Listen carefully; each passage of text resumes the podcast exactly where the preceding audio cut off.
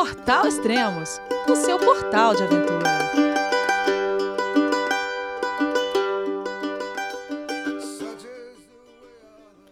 Bom dia, boa tarde, boa noite, bem-vindo a Extremos, seu podcast de aventura. Hoje vamos falar sobre Antártica, pois o alpinista Nelson Barreta está prestes a embarcar para uma nova expedição, o que também não deixa de ser uma celebração aos seus mais de 30 anos de expedições ao continente branco. Olá, Barreta, tudo bem? Alô, Elias. Olha aí a gente de novo falando virtualmente. Tudo bem?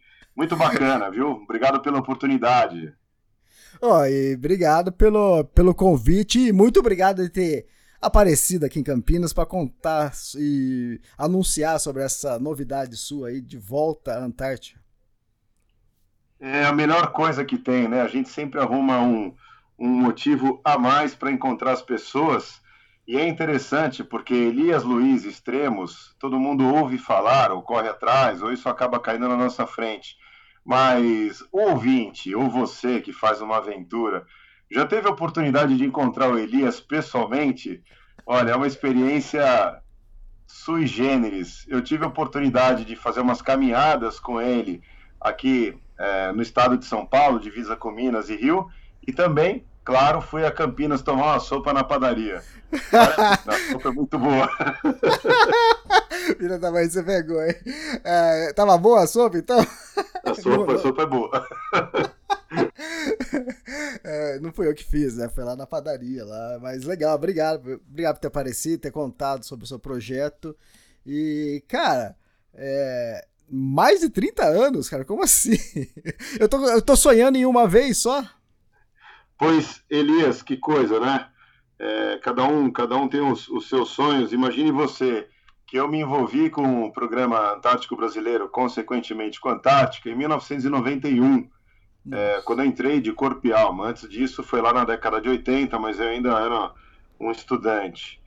E, e de tanto ir à Antártica, a gente, ah, claro, olha para o lado, olha para o mundo, vê as pessoas tendo suas outras conquistas pessoais, e são coisas que eu não tive, não tenho. Eu tive que abrir mão é, daquilo que as pessoas normalmente conquistam para poder ter uma experiência de vida como anos consecutivos indo para a montanha, indo para a Antártica, ou sempre procurando fazer aquilo que que, que me, me, me, traz conforto físico, né? O frio me traz um conforto físico muito, muito grande. E eu te procurei em Campinas, aí aonde você reside, trabalha, fica, justamente para abrir essa possibilidade. É, eu passei anos sendo transportado, isso não é novidade, né? Pela Marinha do Brasil e pela Aeronáutica, pela Força Aérea Brasileira até a Antártica, que era o meu local de trabalho. E agora é a primeira vez que me convidaram para fazer parte de uma tripulação onde eu tenho que ir. Não serei mais transportado, eu serei parte da condução da nave, da condução do veleiro. Eu vou ter que fazer ali, junto com os outros tripulantes, o meu turno. Eu vou ter que puxar um cabo, subir um pano, escutar um motor, fazer um pouquinho de navegação. Claro, dentro do grupo de tripulantes, eu não sou o que mais tem experiência em vela. Eu conheço um pouco o veleiro polar Endurance, mas de qualquer forma todos teremos que fazer tudo. E essa é a grande a grande novidade, talvez a minha última ida à Antártica, mas de qualquer forma eu estou tratando mais como a primeira vez que eu vou de verdade. ah, fantástico. E acho que o jogo muda completamente, né, Barreta? É, é outra perspectiva, né? Quando eu, quando eu era transportado pelo Programa Antártico Brasileiro, era uma coisa muito, muito confortável. Claro, uhum. existia uma preparação durante um ano, com treinamentos, com visitas à estação de apoio antártico, com, com logística, com pensar em que equipamento sugerir para comprar. Mas indo num, num, veleiro, onde eu mesmo vou ter que fazer os meus turnos e trabalhar, é, eu precisei e me preocupei em dedicar mais tempo à preparação. Óbvio que também não é essa carga toda. Veja, o Endurance tem um capitão hoje, que é o uhum. Marcos Rodovic, com experiências de Antártica e outras centenas de experiências em mar e vela. O cargo é dele, as preocupações maiores é, acabaram ficando com ele.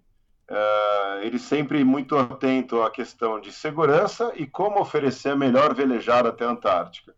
De qualquer forma, eu tive que me, me colocar à disposição e tive que me disponibilizar também ao barco para aprender as coisas. Eu não posso simplesmente subir num veleiro e falar, ok, vamos. Eu preciso saber o que tem que fazer, eu preciso saber como funcionam as coisas, o um mínimo possível, e até mesmo me aclimatar.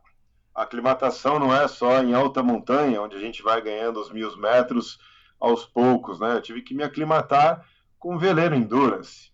É um, uma nave, é um veleiro polar. Ele é extremamente bem preparado desde a época da sua construção, mas ele tem a sua linguagem própria, né? Tem equipamentos muito fortes, ao mesmo tempo muito delicados. Ele tem um conforto e segurança, ao mesmo tempo ele te priva de espaço. Ele tem uma cozinha, óbvio, até maior do que a cozinha que eu uso aqui no meu escritório, que é praticamente onde eu moro. Mas ele também tem limitação de espaço na cozinha.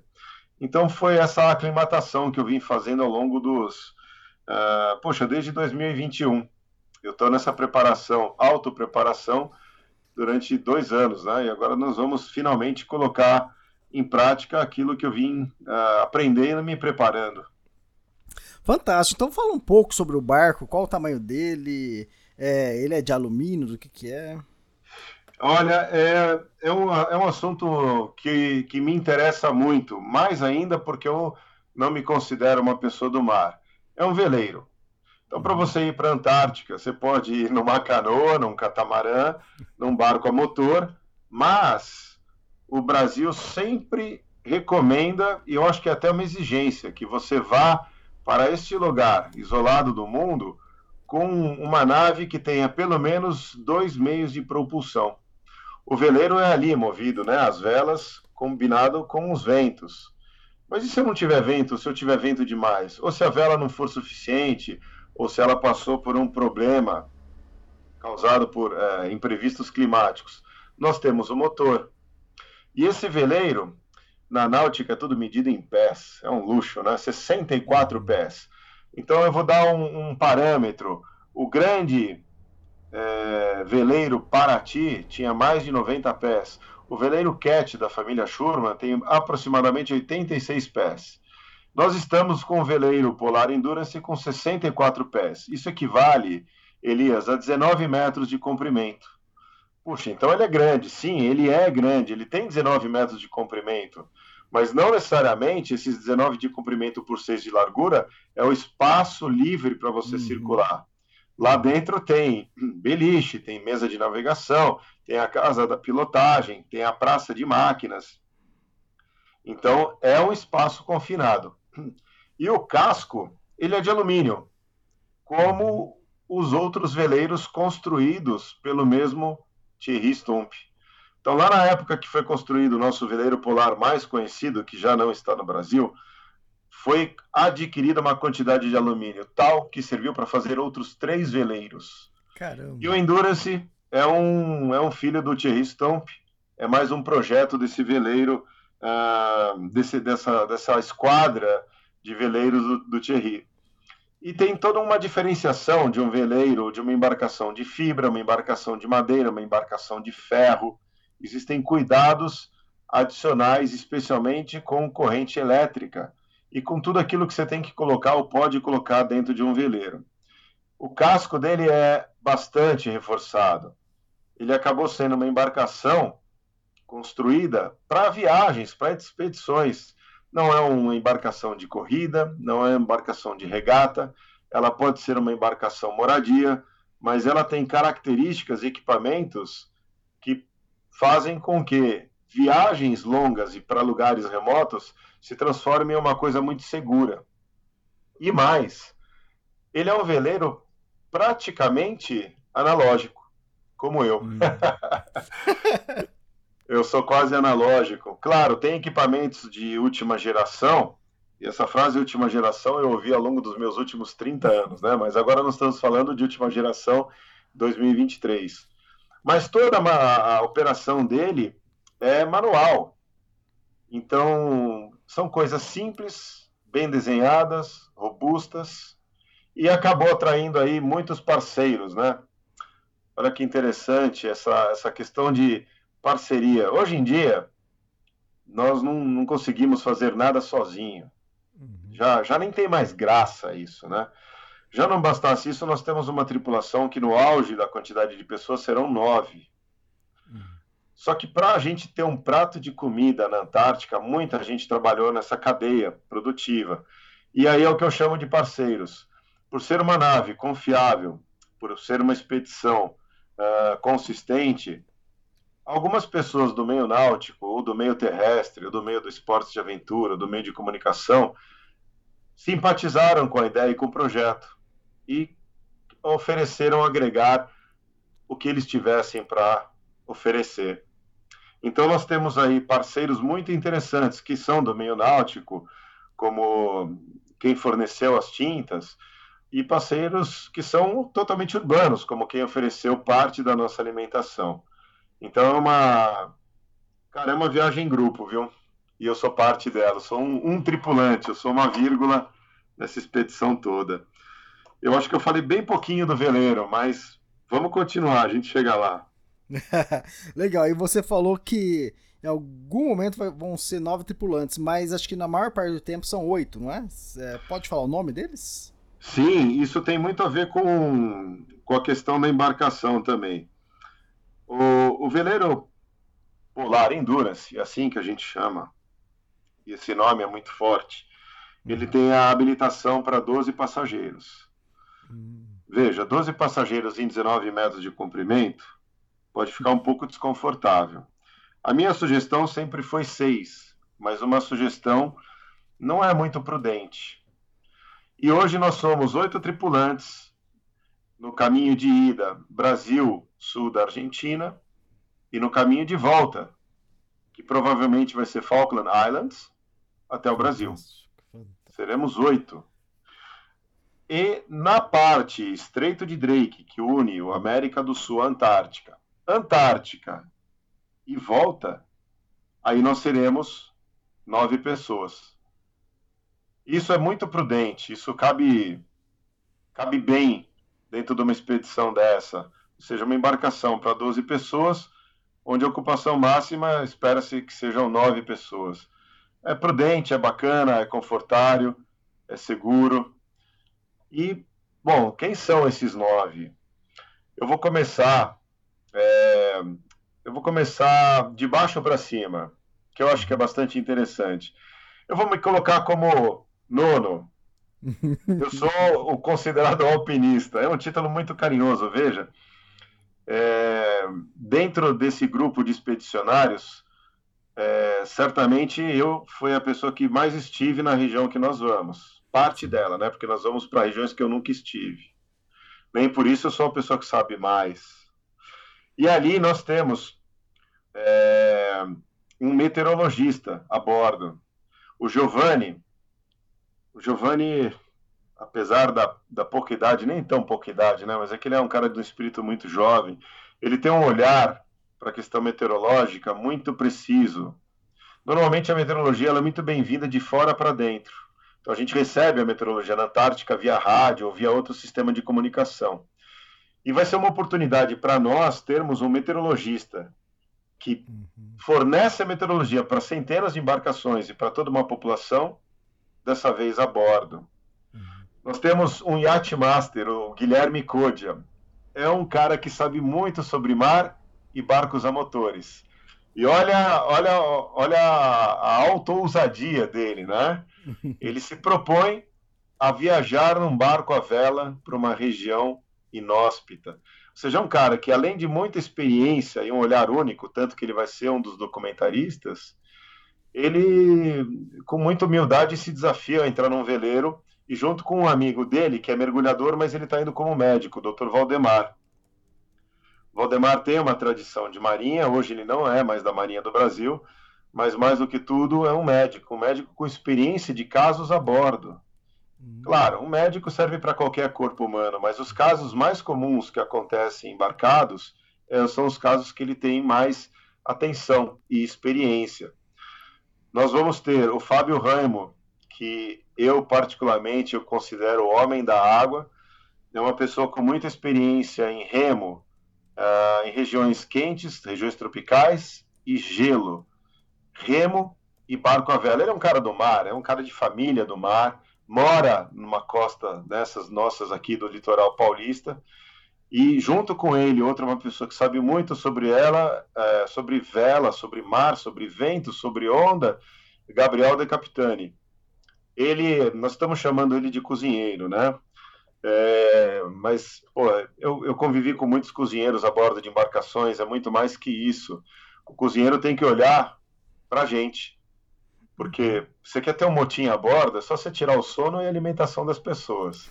Então, a responsabilidade desse cara como cozinheiro, paioleiro, organizador é muito grande. Não bastasse essa responsabilidade que ele assumiu porque ele quis. Ele é um excelente velejador. Desses que as pessoas querem ele a bordo de seus barcos de competição. Então, é uma pessoa que entende desde lixar o costado de um barco até olhar para o céu interpretar o que as nuvens e o mar estão dizendo e escolher as melhores rotas. Subindo aqui no nosso, no nosso ranking, nós temos o Marcos Urudovic. Ele é o capitão. E não é à toa. Ele é um capitão antes de ser capitão, ele é um construtor de barcos antes de ser um, um capitão construtor de barcos. Ele é uma pessoa com muita experiência no próprio veleiro Endurance, que acompanhou a vida dele desde a da, da construção e mais do que tudo, para ser um capitão, nem sei quantas horas de navegação, quantas cruzes do Atlântico ele tem. Eu sei que ele já passou muito tempo uh, nos canais patagônicos, já esteve na Antártica, mas é um cara que tem um olhar único para toda a tripulação. Isso é ser um capitão. Ele é um cara papo reto. Às vezes não é muito confortável escutar o papo reto dele, mas tem que ser capitão. É a hierarquia. Bom, quem está facilitando é, e sendo igualitariamente é, um tripulante com todos, é o Cícero. O Cícero é o armador. E o Cícero tem uma história muito interessante. Para mim, eu fui alpinista do Programa Antártico Brasileiro a primeira vez na Estação Brasileira em 1993, se eu não estou enganado. E naquela época você tinha dois alpinistas. Quando eu saí da estação, o Cícero me rendeu. Ele ocupou o lugar de alpinista e cuidou dos pesquisadores e militares. Olha que interessante. A minha primeira ida à Antártica, o Cícero foi, fez um trabalho excepcional. E agora ele está retornando anos depois, com a mesma objetividade e com a mesma generosidade. E eu falei dos oito. E tem o César Mello, que é o nono integrante da equipe, o nono tripulante, que ele vai fazer parte ele mora, ele mora a, a bordo é, de um veleiro e ele vai fazer parte também do começo ao fim da viagem. Bom, então nós somos oito. E o nono, que não é o César Mello, é o Guilherme Codia. Ele vai fazer só a parte da Antártica. Bom, eu acho que eu fiz uma apresentação assaz humilde desses caras aí, mas. Puta, quer saber mais? É muito simples, cara. Nós vamos falar deles ao longo dessa viagem no Portal Extremos. E mais do que isso, se tudo der certo, eles vão gravar seus próprios depoimentos. O documentarista vai falar sobre as, as delícias e as dores da viagem dele. O imediato, que é o Gabriel, vai falar sobre o que é cuidar da nossa alimentação. O meteorologista vai dizer para a gente se tem desafios meteorológicos ou se nós estamos com muita sorte. Então, é, acho que acompanhar pelo Extremos é uma coisa muito é, muito, muito próxima da nossa expedição.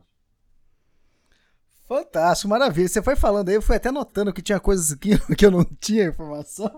Acho que o pessoal até escutou eu digitando aqui no fundo. Muito bom, cara. E você comentou sobre alimentação, né? Quando eu li aquele livro A Pior Viagem do Mundo, né? Que era a expedição do Scott para a conquista do Polo Sul. É, eu lembro que ele fala que eles tinham, eles estavam em dois grupos, né? E eu lembro que ele fala assim que teve um grupo que às vezes ia na barraca deles e queria comer alguma coisa que eles estavam fazendo. Falou, ah, mas o que acontece? Você, vocês não sabem cozinhar, não? Porque cada grupo tinha a sua mesma kit de, de alimentos, né? Que eles costumam falar de ração, né? E, e é exatamente isso, né? Um bom cozinheiro, né? É, ele vai saciar a fome de, dos expedicionários, né? Se você não souber é, agregar, mudar, criar uma refeição diferente, você vai passar, vai parecer que você está sempre com fome. É, é, cara, é um amor, né? Cozinhar. Tem longas metragens e documentários que falam sobre isso, né? Energia que você imprime alimentação que você vai fornecer. É, o ser humano é básico, né? Você precisa de energia para ficar de pé. Qual é a alimentação? Veja, da época das grandes conquistas, principalmente do Polo Sul, até hoje, se passaram 112 anos. É incrível como houve uma evolução na questão alimentar. Veja, nós temos hoje que não existia antigamente, nós temos enlatados, nós temos comidas ah, pré-cozidas, nós temos até alimentação sintética que já reproduz é, o que nós precisamos de vitaminas, proteínas, carboidratos dentro do organismo. E a gente tem uma coisa maravilhosa, eu falo que é maravilhosa porque ela está no meu cotidiano. E eu acredito que no país inteiro. Você tem uma, uma alimentação que ela é pré-cozida, embalagem a vácuo. Acabou. Uhum. Você, não, você não liofilizou ela, né? Você não tirou sais minerais, você não tirou as vitaminas. Então, parte da nossa alimentação vem dessa, dessa empresa que ela tira, ela pré-cozinha os alimentos e tira o ar. Isso ocupa muito menos espaço a bordo. E o cardápio, o cara vai ter que inventar, né? o Gabriel vai ter que inventar, mas a Vapsa ela tem uma, uma, uma gama de opções muito grande. E dessas que a gente gosta, a mandioquinha, a carne desfiada, seleta de legumes, arroz. E aí entra uma questão bacana que o, os ouvintes, as pessoas que nos abordam sempre perguntam: pô, mas o que é que vocês comem na Antártica? Uhum. Exatamente aquilo que a gente come aqui. Para começar, se eu fosse falar da marca, é, você vai no supermercado em São Paulo, em qualquer outra cidade, você tem o produto da Vapsa. Então, é exatamente isso que a gente se alimenta. Tudo que nós temos aqui no nosso, na nossa cozinha, nós podemos ter também na Antártica. Claro, os, os alimentos frescos do hortifruti, esses nós também consumimos. Dura menos. Então, se você abastece uma embarcação com verduras, vegetais, legumes, uh, frutas, certamente serão os primeiros alimentos que nós vamos consumir. E a cada porto nós vamos reabastecendo desses alimentos, sem perder a qualidade da alimentação por causa do alimento pré-cozido embalado a vácuo. E caramba, você vê, eu falo até demais, mas essa era a questão, né? Do, do Gabriel, o, o querido cozinheiro, que na verdade é um grande velejador. Oh, e quem é, que aventureiro que não comeu uma vapsa? Até, ó, já comi feijoada. Imagina você comer feijoada no meio de uma trilha. Não, os caras é são incríveis, cara. É o cuidado luxo. que eles tiveram com a gente. Entra naquele hall de empresas que olharam pra gente e falaram. Sabe que eu, eu, fico, eu fico intrigado? Eu não pergunto porque pode ser indelicado, né? Mas aqui vai ficar registrado. Os caras apoiam, assim, com uma, com uma vontade, assim, com um olhar, com um brilho no olhar tão grande, uma sinceridade tão grande e eu sei que a, a, nave é bem preparada, a tripulação é incrível e a viagem é consistente. Mas eu não sei se é porque eles querem se aproximar de algo tão grande ou se eles olham para a gente e falam: Meu Deus do céu, deixa eu ajudar, deixa eu ajudar esse povo aí, senão os caras vão morrer de fome. muito bom, muito bom. Eu tenho um amigo que ele tem uma transportadora de ônibus, né?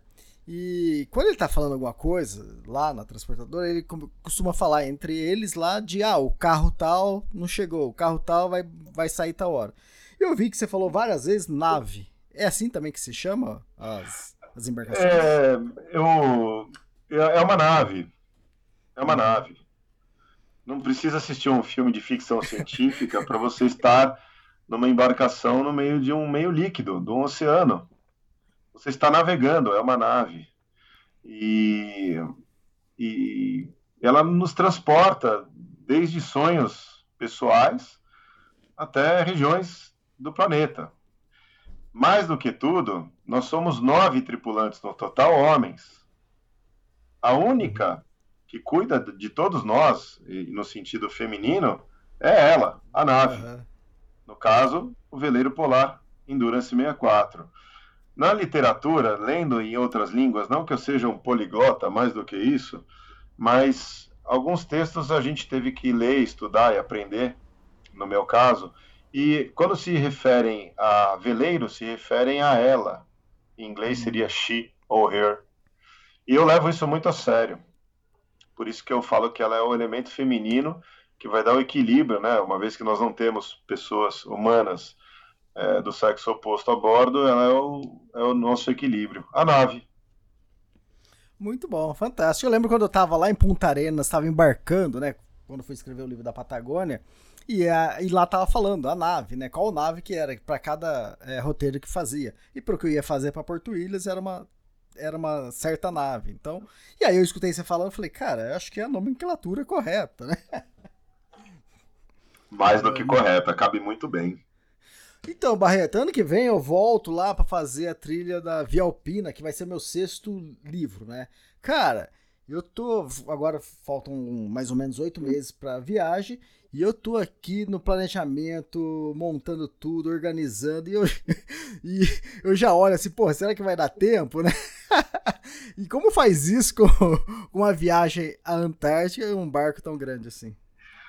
Elias, você, você publicou, né? Quando a gente fala publicar um livro, significa ler, pensar, estudar, escrever, corrigir, se autocriticar, se arrepender, desistir, voltar a, a escrever.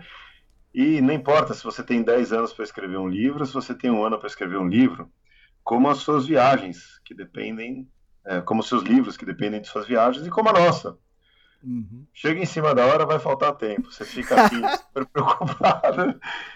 A gente, o Cícero, que é um armador muito organizado, aliás, ele, ele escreveu uma matriz de risco e nós, nós trabalhamos em cima dessa matriz para saber as melhores respostas que a gente pode dar em, em situações que nós não queremos encontrar.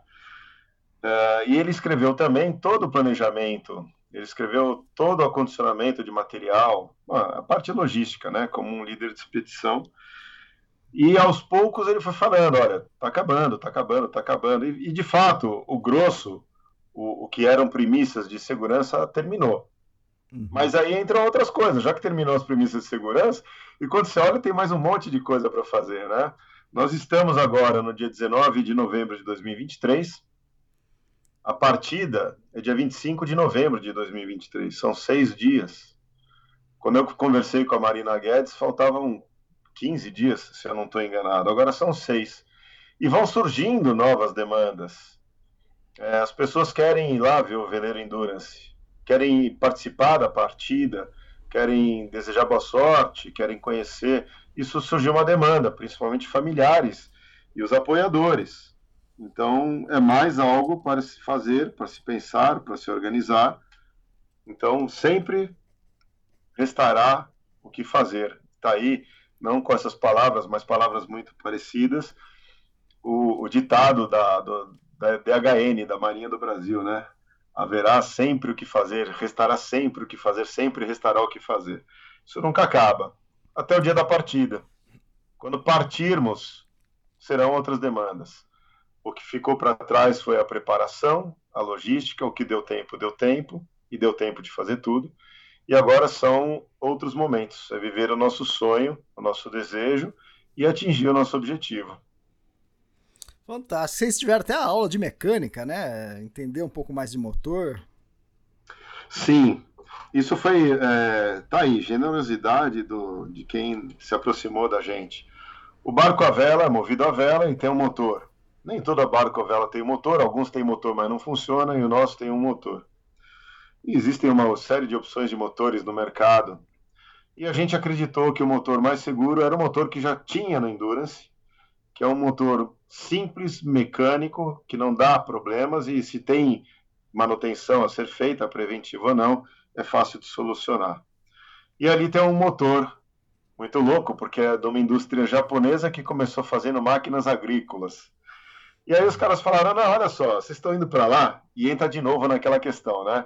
Lógico que a viagem é tão consistente que atrai apoiadores, mas ao mesmo tempo, às vezes eu fico olhando e falo: será que esses caras não estão com, com assim, uma certa preocupação e vão ajudar a gente? Aí a Yanmar falou: não, eu vou, eu vou dar um trato aí com vocês.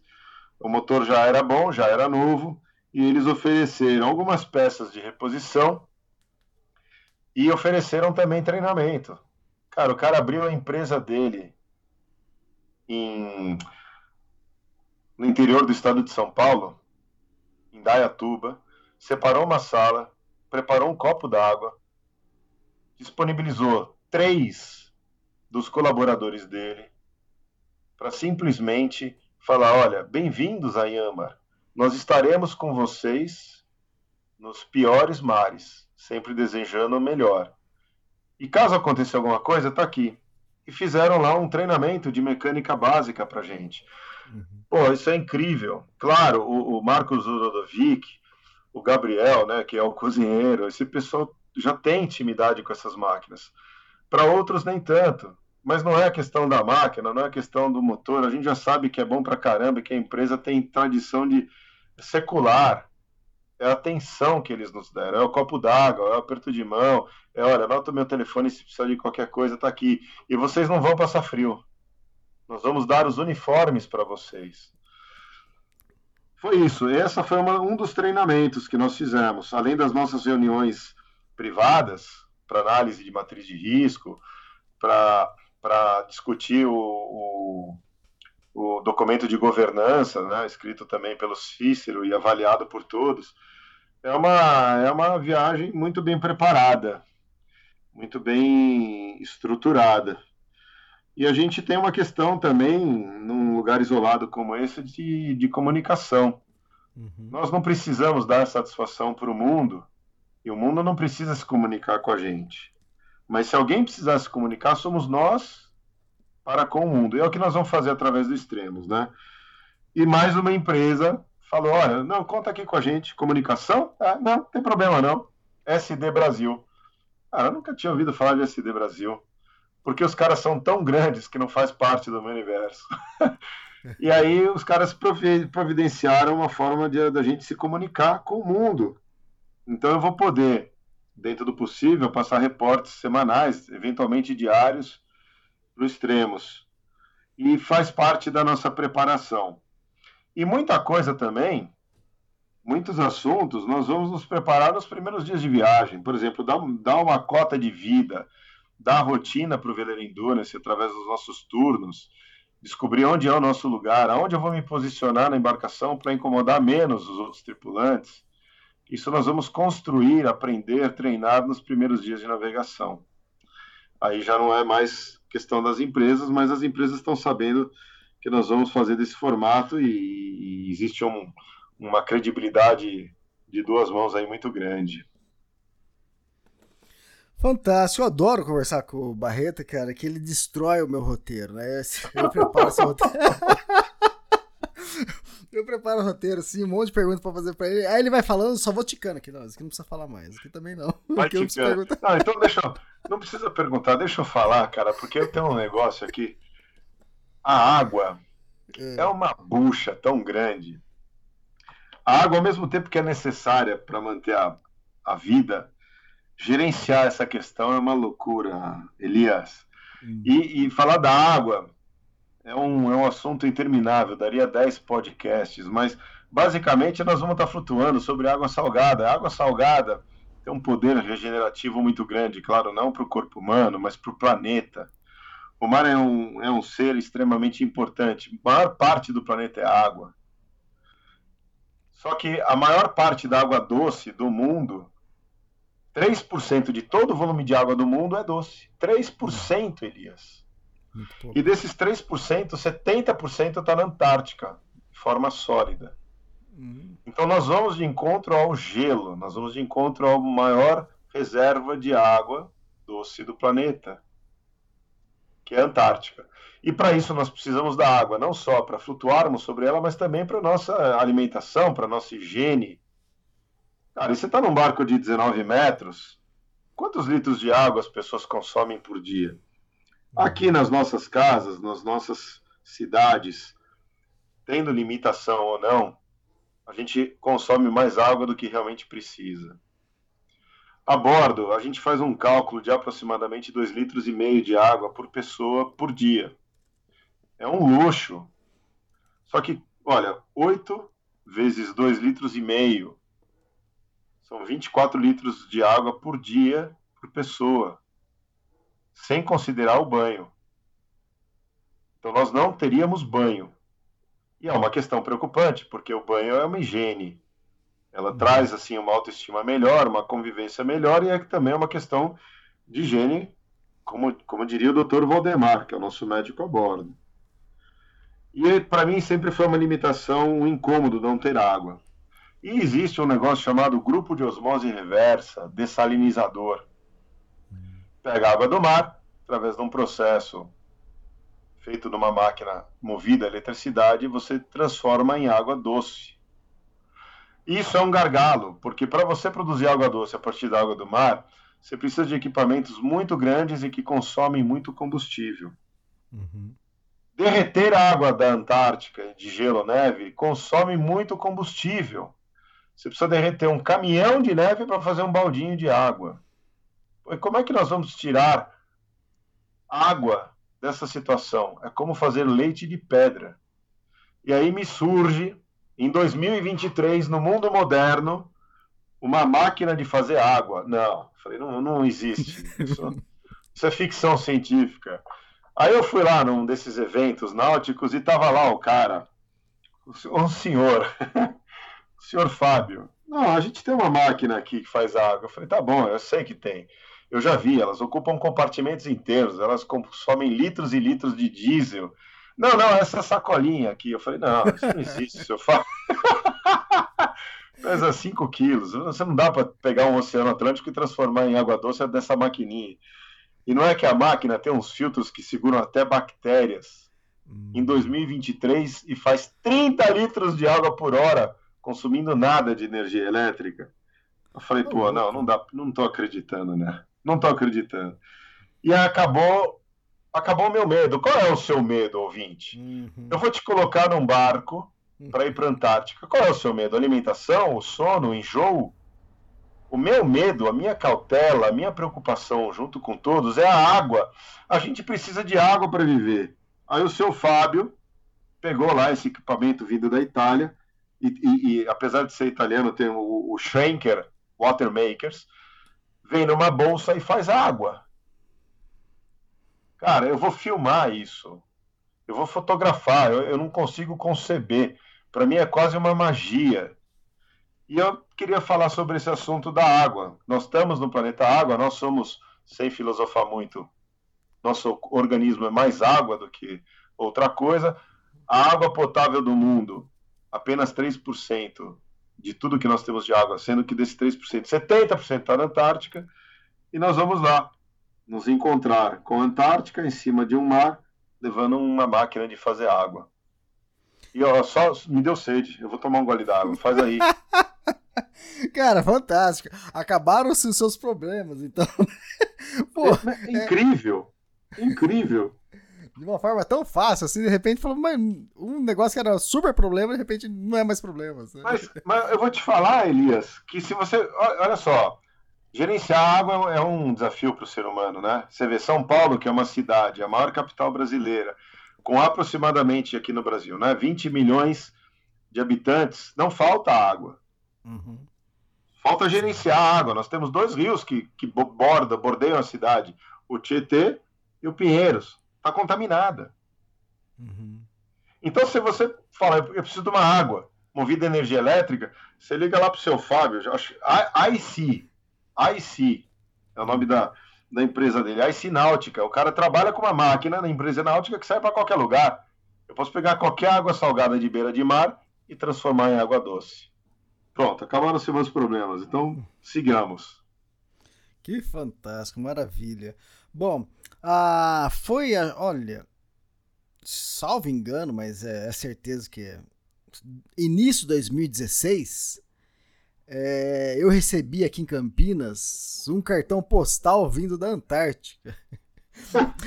eu não sei se o cartão chegou primeiro ou você retornou primeiro de lá. Caramba, eu nem, eu nem lembrava. Eu sou muito, eu sou muito analógico, né? Eu, eu gosto, eu gosto de mandar carta, cara.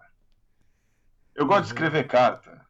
Aliás, eu acho a máquina de datilografar coisa mais, mais espetacular do mundo. Você tecla e já vai imprimindo. Você não precisa da impressora. É incrível. Uhum. E, e, eu cheguei lá na Jorge do Sul e vi correio. Falei, ah, é agora, vou passar o dia aqui escrevendo carta e cartão postal. E, e, e, meu querido ouvinte, eu tenho o endereço das pessoas, você acredita? Eu mando carta da Antártica, eu mando carta para mim mesmo. Eu vou para um lugar, eu escrevo carta para mim mesmo. E, claro, essa carta da Geórgia do Sul, ela foi primeiro para a Inglaterra, hum. depois, ou primeiro para Falkland, depois para a Inglaterra e depois para o Brasil. Eu não lembro se eu cheguei antes da carta, provavelmente sim. Mas é atemporal a questão. Tá aí a carta, você lembrou dela. E, e, e eu acho que é, um, é uma forma de se registrar muito especial. Eu não lembrava que eu tinha enviado para você a carta. É, então, mandou. Eu não lembro se era de Feliz Natal ou Feliz Ano Novo, entre 2015 e 2016. Chegou lá para fevereiro, mas tava, ainda era 2016, estava valendo. Muito bom, cara. Ah, então foi, foi Antártica mesmo, não foi nem, não foi nem a Subantártica Jorge do Sul, foi Antártica. É, é, é, é. você vê, é, é, outro desafio, né? Além de gerenciar a água, é a comunicação. O, o ser humano inventou lá, se comunicou por bandeiras, por sinais, por linguagens, por vocalização. A gente até costuma é, brincar modo pejorativo, né? Sinal de fumaça. E depois houve a evolução, né? O código Morse foi uma forma de se comunicar, veio muito depois da linguagem cuneiforme, é, que era impressa, né, manualmente em rochas. Bom, nós inventamos um milhão de coisas, né? Nós, seres humanos, fax, telefone, ICQ, Orkut, WhatsApp, Telegram, internet, e continua sendo um desafio se comunicar. E durante e... a viagem, é, vai ser assim que a gente vai se comunicar? Com, você vai mandar para os extremos, é cartão postal? Como, que você, como você vai fazer para se comunicar durante a viagem? Garrafinhas. Garrafinhas! SD Brasil. É. SD Brasil vai. Olha, são, são duas empresas que estão provendo isso, porque em 2023 é, é fácil você ter comunicação, não é difícil, mas é custoso. De novo, entra aí SD Brasil e Surf Telecom. Eu gosto desse nome Surf. É, surfar nas ondas tem tudo a ver, né? As ondas do rádio. É, então, de novo, os caras olharam e falaram: nossa, uma expedição consistente, vamos, vamos, vamos nos associar a eles ou eles ficaram preocupados, falando, meu Deus, esses meninos vão falar como com as suas respectivas famílias. Então nós teremos aí comunicação via satélite, primeiro por uma questão de segurança e navegação, segundo por uma questão de comunicação mesmo, né? É, o mundo virtual demanda que, que nós nos comuniquemos com os familiares e, e continuemos nossos ritmos de trabalho pessoais, individuais, através desse tipo de comunicação.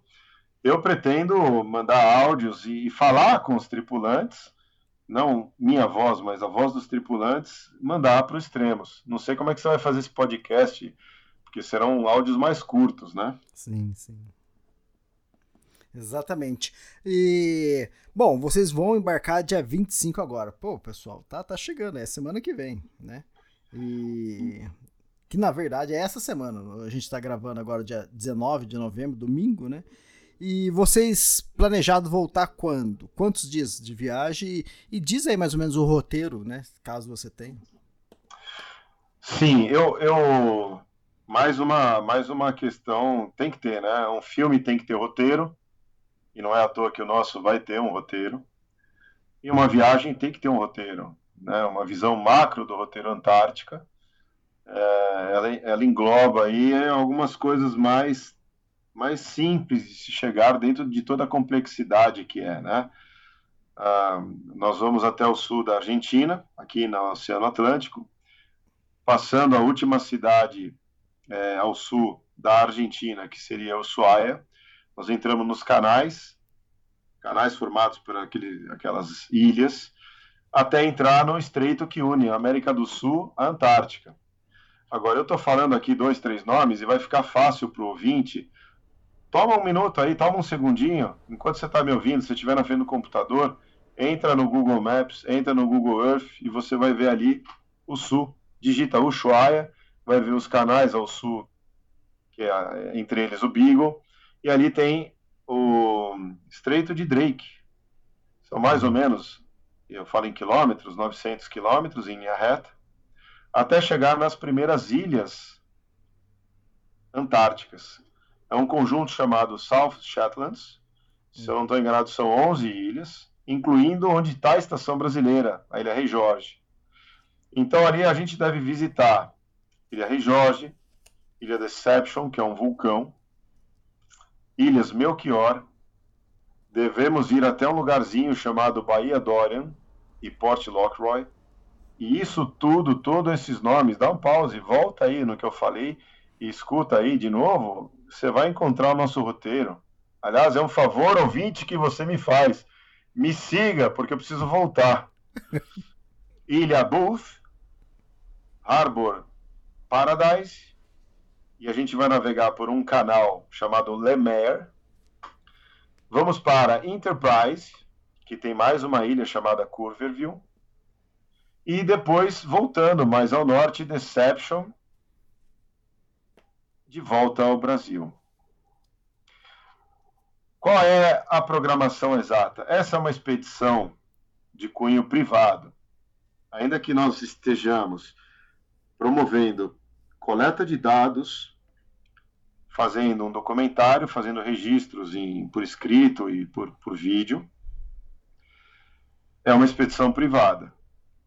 E uma expedição privada, você não tem a obrigação de exatamente seguir um, um, um cronograma específico e não virar ali um pouco mais para Boreste ou Bombordo.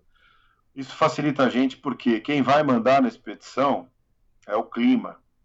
Se o clima disser para a gente é mais seguro ir direto primeiro mais para o sul e depois voltar para o norte, nós vamos.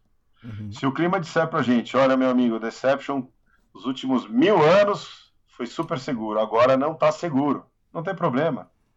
A gente muda o roteiro. O importante é que nós vamos, temos aí uma previsão de 25 a 35 dias de Antártica. Claro que depois os tripulantes vão me corrigir por mim, eu iria para a Antártica e não voltava mais, mas a gente tem essa, essa preocupação da volta. E o retorno é outra coisa super interessante. Como é que a gente vai voltar? Por Ushuaia, no sul da Argentina? Hum. Como todo mundo volta? Não, nós vamos respeitar as correntes marítimas e os ventos e fazer um caminho via Falkland Islands, o que vai tornar, em princípio, a viagem muito mais confortável. Então, nosso percurso é Oceano Atlântico, beirando a Argentina, fazendo as paradas estratégicas até o Ushuaia, aguardar o tempo bom, cruzar o Estreito de Drake, fazer esse período na Antártica e voltar ao norte, provavelmente pegando um pedacinho do Mar de Escócia, até Falkland Islands e de lá, Brasil. Esse é um roteiro. Agora, quer, quer saber pontualmente onde nós vamos estar? Acho que estourou o som aí, de tanto que eu gritei.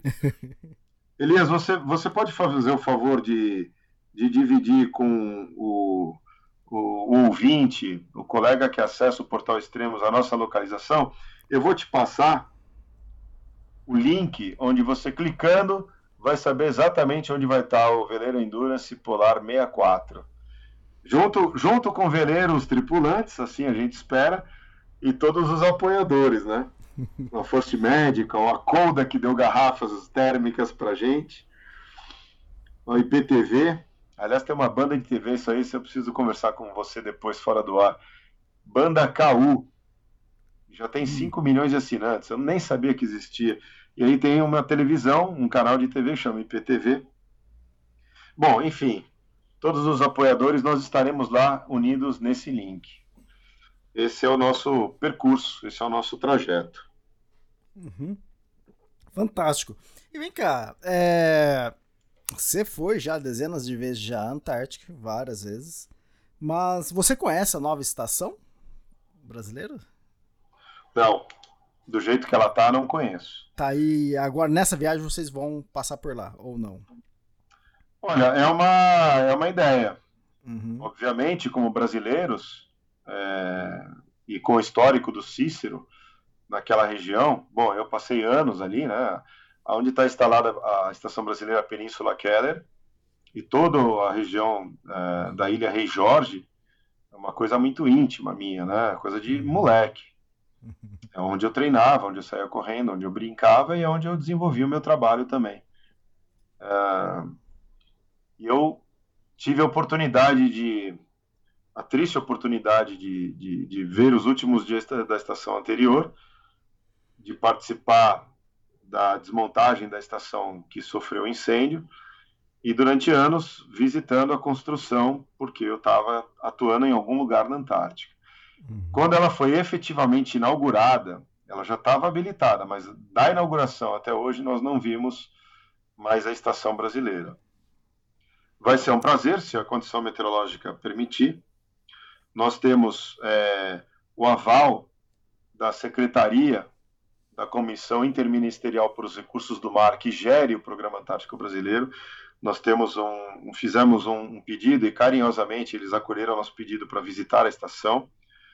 Obviamente que não precisa dessa formalidade toda, todo e qualquer navegante que estiver por lá e precisa efetivamente de ajuda, o Brasil acolhe. O Brasil é conhecido por isso, né? Uhum. E tem uma história muito interessante. O Cícero, que é o armador, no primeiro ano que ele foi, se eu não estou enganado, foi logo no primeiro ano.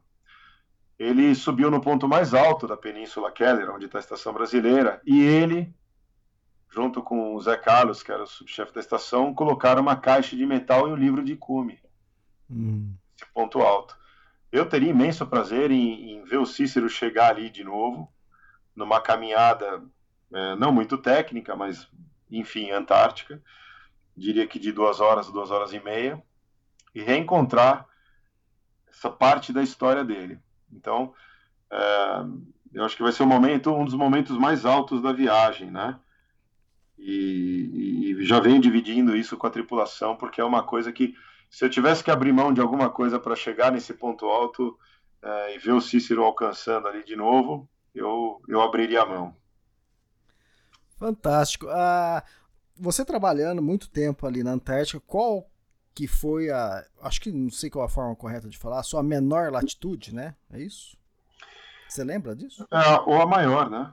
Maior latitude, né? É porque vai é, do zero do Equador, vai aumentando numericamente isso, até 90 é. graus sul. Exato. Bom, é, nós tivemos ao longo da história no Programa Antártico Brasileiro, acho que 35, 40 alpinistas regulamentados. Hoje o Brasil não tem mais uma fase exploratória como viveu na década de, de 90, dos anos 2000 até, até 2013, eu diria. Hoje o Programa Antártico Brasileiro ele promove a pesquisa já numa área de conforto físico e técnico. Uhum. Ele não vai mais ao sul, ele não explora mais. E houve dois acampamentos muito ao sul na Península Antártica, e eu tive a oportunidade de participar de um desses como alpinista em Botany Bay. Botany Bay é um lugar, Botany de botânico, uh, onde nós tropeçávamos em fósseis de vegetais. E isso era bem ao sul. Eu não vou me lembrar em qual latitude agora. E se tudo der certo, na viagem agora com Endurance, nós vamos chegar na mesma latitude, só que do lado oeste da península. Dá uma olhadinha lá no Google Earth, Península Antártica, latitude 65 graus sul, lado leste e lado oeste da península. É um mundo, né? Essa Antártica, às vezes eu, as pessoas falam: Nossa, você conhece a Antártica? Pô, cara, eu estive na Antártica em, em localidades, obviamente, isoladas, é uma situação bastante delicada, porque sempre estivemos por nossa própria conta, quando o navio nos deixa lá, somos nós e não tem mais ninguém para segurar na nossa mão. Mas não dá para dizer que eu conheço a Antártica. É, uma, é um mundo, é a mesma coisa falar, você conhece o Brasil? Não, não conheço o meu país. O meu país é riquíssimo, é lindo, é tropical, não me sinto muito confortável, mas de, ele tem de tudo. Ele tem do calor extremo ao frio extremo. Mas foi isso, nós devemos chegar com essa expedição se a meteorologia permitir, se as condições permitirem, bem na latitude que eu estive, só que do lado oeste da península. Por aí uns 65 graus, muito longe do Polo Sul ainda, muito longe. Uhum. Fantástico. É... Uma pergunta de leigo mesmo, é, o Antártico é, costuma ser chamado como continente branco, né? Mas em alguma época do ano, alguma vez que você esteve, esteve lá, ou se você sabe, tem alguma região que você caminha em vegetação? Não só gelo? Olha que é, eu acho legal essa, essas questões que você levanta, Elias, porque é igual a questão da comida. O que, que vocês comem lá? Que tipo de vida tem na Antártica? É o continente branco. O Ártico, basicamente, é um mar congelado, com uma espessura média de mar congelado de 60 metros de profundidade, se estiver em cima do gelo, de espessura. Claro que tem lugares com mais, tem lugares com menos. Mas o Ártico é puro mar. Uhum. E também do Círculo Polar Ártico faz parte alguns continentes, parte de alguns continentes. Vamos para o sul o antiártico, a Antártica, ela foi descrita a primeira vez pelos gregos. O grego era muito louco, né? Pela uma teoria de, de, de, de, oposição aos polos, eles achavam que se tinha o Ártico, devia ter o antiártico. Bem antes de ser descrito ou, ou descoberto, né? Eles já imaginavam isso aí. Como imaginavam todas essas constelações? A Antártica é um continente, diferente do Ártico, que é um mar congelado é um continente de terra, rocha, coberto por uma, escama, uma, uma, espessa camada de gelo e neve. Ah, mas quanto? Se o Ártico tem 60 metros de espessura, o mar congelado, a Antártica tem 4 mil metros de cobertura de gelo e neve na sua parte mais grossa. 4 mil metros, são 4 quilômetros, eu estou dando um número médio. Caramba. Pode ser mais em alguns lugares. Muito bem, a Antártica são 14 milhões e meio de quilômetros quadrados. Esse número é. Eu, eu, verbalizo ele, mas eu nem sei o que são 14 milhões e meio de quilômetros quadrados. Rapaz, será que eu estou falando certo? 14 milhões e meio de quilômetros quadrados? Eu vou digitar aqui no Google. E no inverno, esse tamanho dobra. Hum, ele, o mar, à sua volta, congela de tal forma é, 13 milhões e 600 quilômetros quadrados. Dobra a Antártica no inverno. Então, qual é a melhor época do ano para ir? Para mim, no inverno, né? Que é frio, me sinto melhor. Mas para você desenvolver atividades é o verão. É o nosso verão do hemisfério sul, entre outubro e março. E aí, uma conta bem superficial, não sei quem fez essa conta, mas eu reproduzo sem ter certeza, mas o número expressa bem. 4% da Antártica descongela. Hum. Estou falando do mar à sua volta. No verão, 3 a 4% é a costa, é o costão rochoso, é a bordinha da Antártica. E aí que é quando você tem possibilidade de caminhar com segurança sobre rocha, não gelo e neve. E é quando você tem mais acesso à fauna e à flora. Tem vegetação na Antártica. Tem uma vegetação característica da Antártica e tem já os invasores, os OVNIs, que foram ali depositados por conta de anos de expedições, anos de explorações e a falta de cuidado. O ser humano não sabia também exatamente como lidar com aquele ambiente. A Antártica não tem dono, então também não tem quem cuide muito. Por isso existem espécies que não eram originalmente da Antártica e estão por lá. Agora, é uma vegetação rala, uhum. baixinha. As gramíneas que tem por lá, as úrnias, úsneas, que não, não é uma vegetação, né? elas são, são, são fungos. Olha, eu querendo me meter a cientista aqui. É, já faz parte de lá e é uma coisa bem baixinha, são questão de centímetros, 10, 15 centímetros. Olhando de longe, alguns campos parecem até campos de gramas verdejantes, mas é só um efeito, porque é bem baixinho mesmo. E tem, tem essa condição. Agora, essa questão que você levantou, Elias, ela abre uma possibilidade que eu quero disponibilizar para quem tiver interesse, para o ouvinte, para o cara que transita ali pelo Extremos. Está com dúvida? Tem alguma pergunta? Manda. Manda pelo Extremos, manda para o Elias, o Elias manda para mim, eu respondo diretamente, ou respondo no site, ou verbalizo para o Elias, ele repassa isso aí. Vamos falar sobre Antártica? Vem comigo para a Antártica. Vem através do portal Extremos para essa Antártica que é nossa. O Brasil tem uma relação direta com a Antártica. E você faz parte disso. Fantástico, é isso mesmo. Você falou é, dos gregos, né? Que os gregos são loucos, né? É, eu escrevendo um dos meus livros, né, eu adoro escrever umas frases de efeito que vem, que aparecem de vez em quando na cabeça, ou quando tá caminhando, ou quando tá é, escrevendo. E eu lembro que uma vez escrevi uma frase e eu gostei da frase, ficou legal. E é aquele negócio, você escreve, depois de uns dias você dá uma olhada ficou bom, aí você dá uma melhoradinha e passa mais uns dias, você vê, fala, puxa, mas ficou legal, hein? Que, que observação que eu fiz, João. Eu falei, cara, isso aqui, isso aqui é novidade, cara. Isso aqui Cara, eu sou bom pra caramba, meu. Aí, uma vez navegando pela internet, eu olho a frase mais parecida com a minha. Eu falei, caramba, alguém copiou minha frase, né? Como é isso? Aí eu fui olhar quem que era, era Sócrates, 400 anos antes de Cristo. É. Ele já tinha pensado. Aí, é. deixa eu colocar meu rabo no meio das pernas, ficar quietinho aqui. Ah, nós, nós, nós somos movidos a, a memórias, a estímulos, né? Uhum. Qualquer um, qualquer um de nós. E a gente passa aí a idade, a juventude, por obrigação ou não, lendo. Em algum momento isso rebrota na nossa mente, a gente não sabe aonde, de qual arquivo saiu da nossa mente e, e serviu, né? É uma filosofia, ou seja, acho que Sócrates falou primeiro, mas a tua inteligência resgatou Aliás, teus livros são muito bacanas, Elias. Eu, eu não quero ficar puxando o seu, né? Não pode falar essas coisas ah, no ar, mas ficar rasgando seda seria o termo mais polido. Mas a, a tua leitura me transporta, me transporta para os lugares que você esteve, do jeito que você escreveu e me incentiva aí. Queria eu poder ir para todos os lugares que você foi na mesma, no mesmo período de tempo que você foi, mas cada um na sua, né? Mesmo porque eu não tenho as pernas que você tem, né? Você tem quatro pernas, pelo jeito. É, bom, se o ouvinte tiver curiosidade e quiser escutar o podcast 333, né? 333.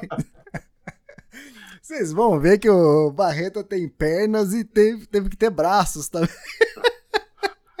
o podcast é espetacular. Eu tive o prazer de passar de barco em frente à, à trilha que ele fez, né?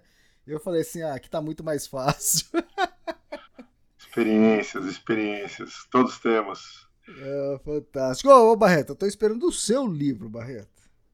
Pois, oh, eu, eu, eu, não tenho muita intimidade com isso, né? A Laura Lobo começou a, a escrever, eu achei que escrever um livro era simples, né? Você, ah, não vou escrever um livro. Primeiro que teve que fazer um estudo de viabilidade que eu acho que levou seis meses, e cada reunião também não eram muitas, né? Ela tinha um flip chart, anotava coisas, e na outra reunião ela ia colocando as lâminas de flip chart na parede, até o dia que ela falou: oh, temos, um, temos um livro aqui, sem dúvidas, tem história para contar.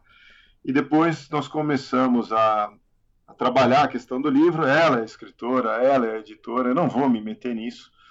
É, não sei ainda exatamente qual a pegada, né, qual, qual a linha que ela vai tomar. E tomamos um tempo aí, foi natural. Um pouco por conta de pandemia, um pouco por conta das vidas pessoais. Eu não tive muito mais tempo, né, com todas as gravações de programa de, de canal off, de voos de balão, de expedições, de Race Across América. Eu também, eu acho que ela percebeu um pouco a situação e nós demos um tempo. Mas o material tá, tá, tá pronto, tá na cabeça dela. E tá com ela. Se ela escrever, muito legal, eu vou no lançamento. Se ela, se ela não escrever, é, eu também não tenho essas ansiedades, né? Uhum. Claro, dividir o que eu vejo através das fotografias com o mundo é muito legal. Uhum. Dividir o que eu experimentei através de podcasts é muito interessante. É, faz bem para mim também, é quase uma obrigação. E dividir através de uma leitura Sim, é muito nobre. Escrever um livro é muito nobre, mas não é para mim. Então, uhum. é, em conjunto com a Laura, em conjunto com o assistente da, é, da Laura e outras pessoas, sim, isso pode ser feito, mas está na, tá nas mãos dela. Olha a responsabilidade. Laura Lobo, olha a responsabilidade que eu estou colocando para você aqui no ar. Exatamente. Barreta, para quem quiser acompanhar, além de acompanhar pelos extremos que o pessoal vai acompanhar, você vai mandar é, áudios e vídeos, fotos, né, o que for possível, né? É, por onde mais o pessoal pode acompanhar? Qual que é o seu Instagram? Eu, eu tenho um Instagram pessoal, que é o meu nome, que eu não eu, eu publico ali de uma forma muito tímida, uhum. é, uma outra imagem e alguns pensamentos. Eu acho que Acho não, né? O material mais completo vai vir do Antártica.vpe64, que é o Antártica, óbvio, ponto, Veleiro Polar Endurance, né? Mas está abreviado VPE64, que é o tamanho do, do veleiro, 64 pés. Então, Antártica.vpe64 no Instagram. Cara, quer trocar uma ideia lá no Instagram comigo? Nelson.barreta. Quer no Facebook? Barreta Nelson, com dois R's e dois T's. Mas eu vou me preocupar e vou me dedicar mais a alimentar o, Extremos.